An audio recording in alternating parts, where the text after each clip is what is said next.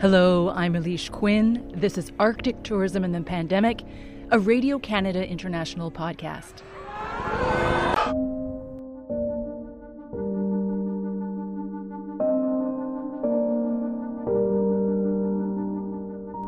So, in previous episodes, we've looked at the challenges facing the northern tourism industry in Canada. And one of the solutions that's been floated to help businesses in Canada in general is the promotion of domestic tourism or staycations. Now, with the small populations in northern Canada and the fact that many places are fly in only, this in general is not a strategy that's seen as workable the way it would be in the south.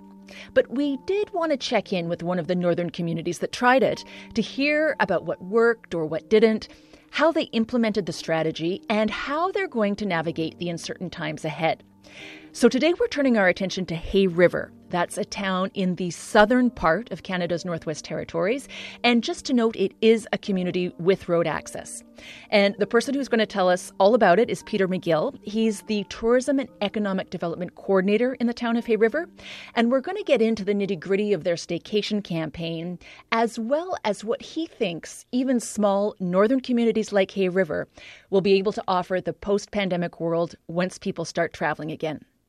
And now, here's our conversation.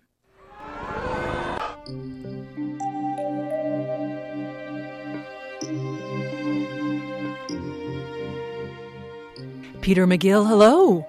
Hello, how are you? I'm great. Thank you so much for taking the time to speak with us a little bit today about Hay River. And um, I thought, you know, many of our listeners, whether they're international or Canadian, might not be familiar um, with this community, what's unique about it, and what the tourism situation was like before the pandemic. So give us a little sense of what Hay River sounds, looks, and, and feels like. Okay. Um, Hay River is the second largest community in the Northwest Territories, and we are located at the south end of Great Slave Lake and it is the transportation hub for the uh, the territories. So we have rail uh, head ends here, most nor- northern continental railhead end. Uh, we have a barge company that barges um, fuel and supplies up the Mackenzie River to the uh, Arctic Ocean. Of course, uh, air traffic here. This is the home of Buffalo Airways. If anybody's seen Ice Pilots NWT on History Television, we're about three hours from the Alberta border, so we're uh, quick access from uh, southern southwestern Canada, and it's uh, it's beautiful here. It's uh, filled with waterfalls and a you know um, great boreal forest, and lots of uh, attractions and adventures to be had. So it sounds like um, there was a lot of tourism potential, even sort of for many years.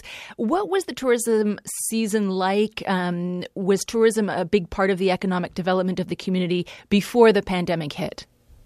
Uh, well, I think uh, in the last three years, we uh, made our visitor center a year-round facility, and we committed ourselves to a full-time tourism and economic development coordinator. That's who I am. Uh, we wanted to grow our tourism in the community and engage with the other surrounding communities in the South Slave region. And uh, it was great uh, for the last three years, uh, numbers going up. Uh, we've seen lots of uh, road traffic and uh, even people who felt that it might have been a little bit too congested in uh, the uh, capital, Yellowknife.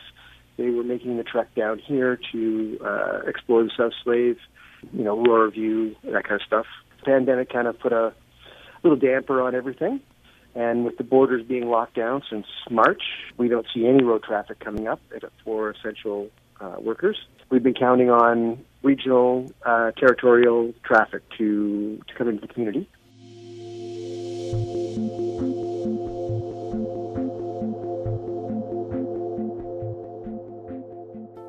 And then there was this staycation strategy that was put in place um, before sort of the 2020 uh, summer season. Talk to us a little bit about how that came to be. You know, it's we, it seems like it's been so long now, but um, you know nobody knew what was going to happen uh, when things hit in March and April. So how were you guys able to sort of repivot and think, sort of not give up, but try to think of some way to, to stay on with the, the plan for tourism development in the place? Yes.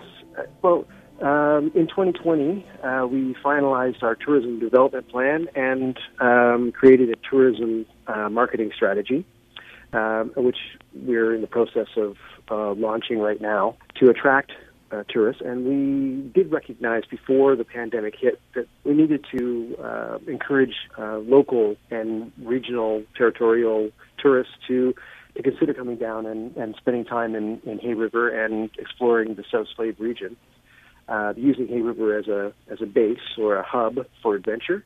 And then when the pandemic hit, we said, okay, well, I guess we will we'll beef up that idea of um, reaching out to uh, these local tourists, our neighbors, and encourage them to come down. So we developed uh, a staycation uh, plan, and and that was uh, rather than being staycation, we called it, uh, you know, uh, turn your vacation into a haycation.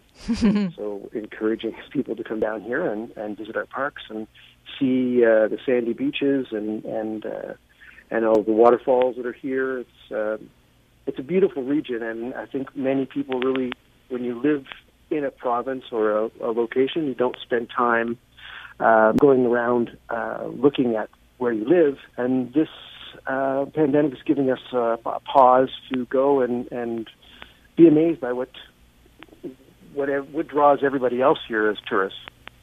And what um, do you think sort of made it successful? Because even in, in 2020, a lot of people were, this was before the vaccines, people were uh, afraid to travel. Um, how did you address that side of things? Uh, we're fairly fortunate here because of the uh, the lockdown right away in March, and the borders have not been opened at all. That we we've we've kind of been in a bubble almost like nothing's changed except we just don't see people going into our area.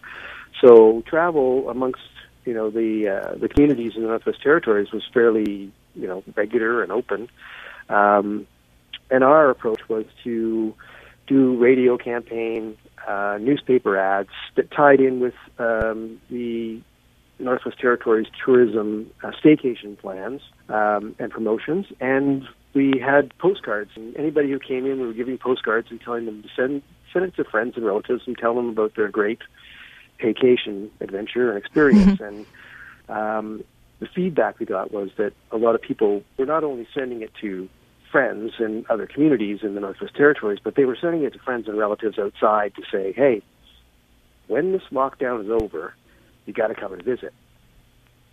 So I think we kind of tied into that um, friends and family uh, tourism that uh, seems to be a big chunk of you know most communities' uh, draw and attraction.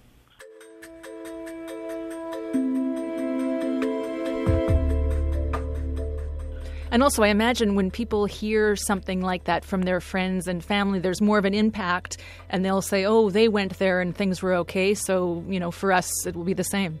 Absolutely. And what about now? So um, this summer coming up. Um, we there's the vaccine rollout, but it still seems like it's going to be going on into the fall.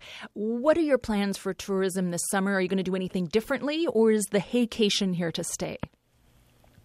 Uh, Haycation is here to stay for the next probably, well, I guess a year until we, we get out of this, and and and I think it, it, it does have legs um, to last beyond that. It's it's kind of become a you know household uh, you know term affectionately used in the Northwest Territory. So uh, the hope is, is that maybe that catches on elsewhere in the uh, in the country and beyond, and uh, people start thinking about uh, us as a destination for uh, unique hayfish. Um, so we'll, we'll see we'll see what happens. Uh, we're trying to remain positive, and uh, and you know while the lockdown is is um, unfortunate and uh, it's created problems for, for many businesses and people. Uh, one good side is that it's given us an opportunity to take a step back and reflect on what we have been doing, uh, where we're going, and what needs to be changed or improved. And have you gotten to that point of reflection yet in terms of how Hay River wants to position itself um, tourism wise as we come out of the pandemic and in the post pandemic period? Absolutely. I think, um, well, our belief is that people are going to be looking for, you know, uh, large tracts of nature with very few people. And um, to physically uh, distance themselves and to be able to enjoy their vacation without having to worry about um, the, the virus.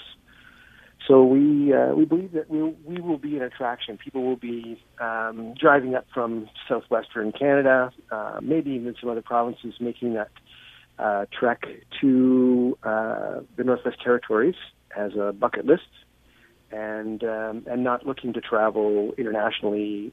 And, uh, that way, they, they they feel safe. The Northwest Territories is perfectly situated um, because for for tourism as we ease out of this lockdown and pandemic, uh, because there's very few people and a lot of land and adventure and attractions, and people can feel safe uh, traveling here um, and don't have to worry about you know the, the need to physically distance because they already are intrinsically by being in nature.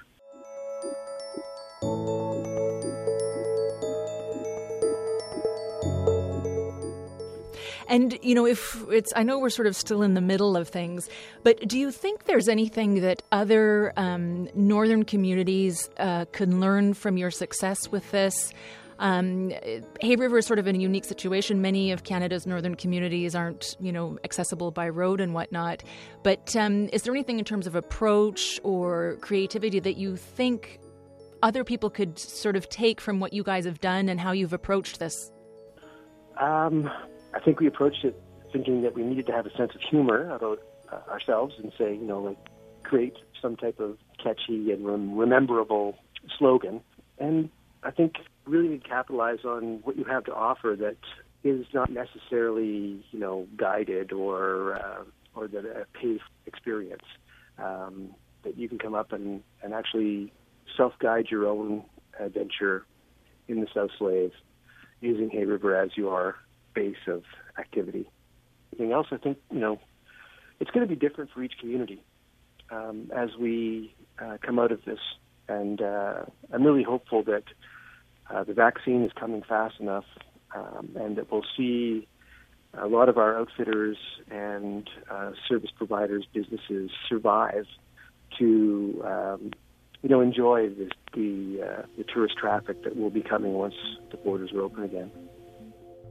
Well, Peter McGill, thank you so much for your time today. Thank you very much.